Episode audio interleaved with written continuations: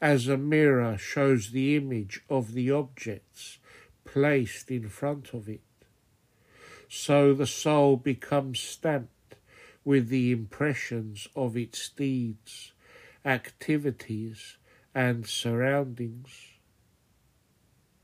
Saint Ignatius Brianchaninov.